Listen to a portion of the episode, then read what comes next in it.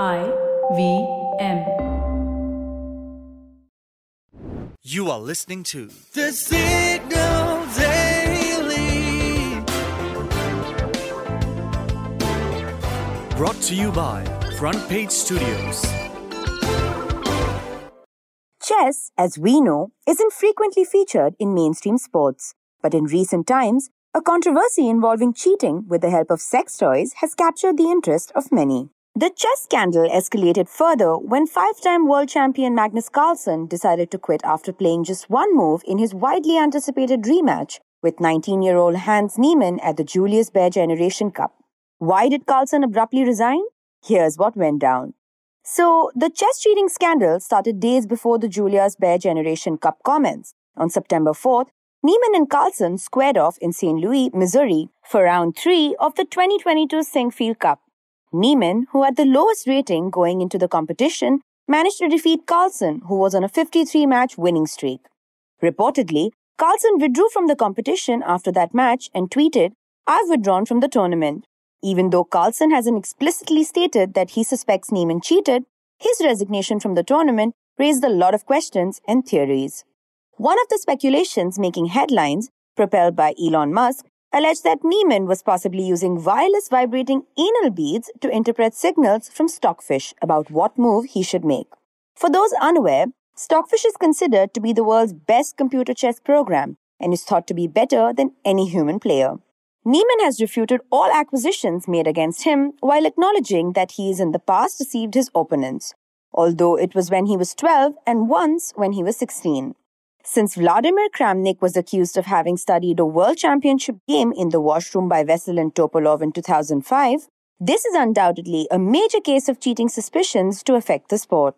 And so far, a resolution doesn't appear to be imminent, and if anything, the scandal might aggravate if Niemann and Carlsen end up playing each other again in the Generation Cup's knockout rounds or in future competitions. For the next few minutes, you are going to know a little more than you did yesterday from the world of technology, business, policy, and anything that leaves you with a food for thought. Hello, I'm Farheen Khan, and this is the deep dive for September 23rd, 2022. Moonlighting is a deal breaker. That's Wipro's message to its employees. The tech business group fired 300 employees recently as they were found to be working for one of its rivals simultaneously. If you're on social media, you already know that there's been a lot of buzz around the legality and morality of moonlighting. It's when one takes up a second job outside of their primary job, typically at night after their usual work hours, hence the moon reference. And the tendency to take up a secondary job is on the rise since the pandemic. The Kotak Institutional Equity Survey found that 65% of the 400 people surveyed from the IT and IT services space were moonlighting while working from home or knew somebody who was moonlighting.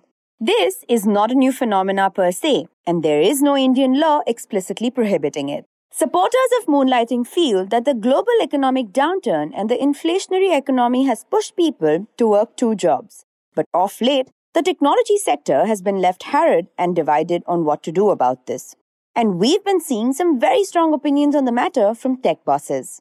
Wipro chairman Rishad Premji, for instance, termed it as cheating in a tweet earlier in August. NG Subramaniam, CEO of TCS, described it as an ethical issue. Infosys repeatedly shot off an email to its employees saying, no two timing, no moonlighting. But then again, ex Infosys director Mohandas Pai has a different stance on the issue. In an interview to Business Today, he said that moonlighting is not akin to cheating because an employee is free to do what they want beyond their contractual hours. Tech Mahindra's CEO CP Gurnani is also among those who don't seem to mind moonlighting, so long as employees are open about it. At the BT India at 100 event, he said that the company might even make it a policy.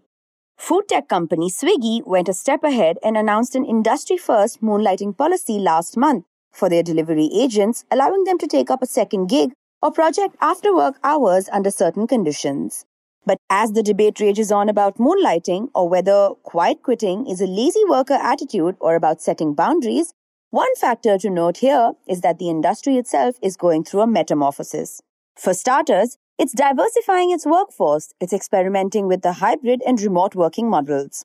On top of that, there's a whole generational shift underway. As per estimates, millennials are already the largest segment of the global workforce, and Gen Zs will account for 27% of the global workforce by 2030.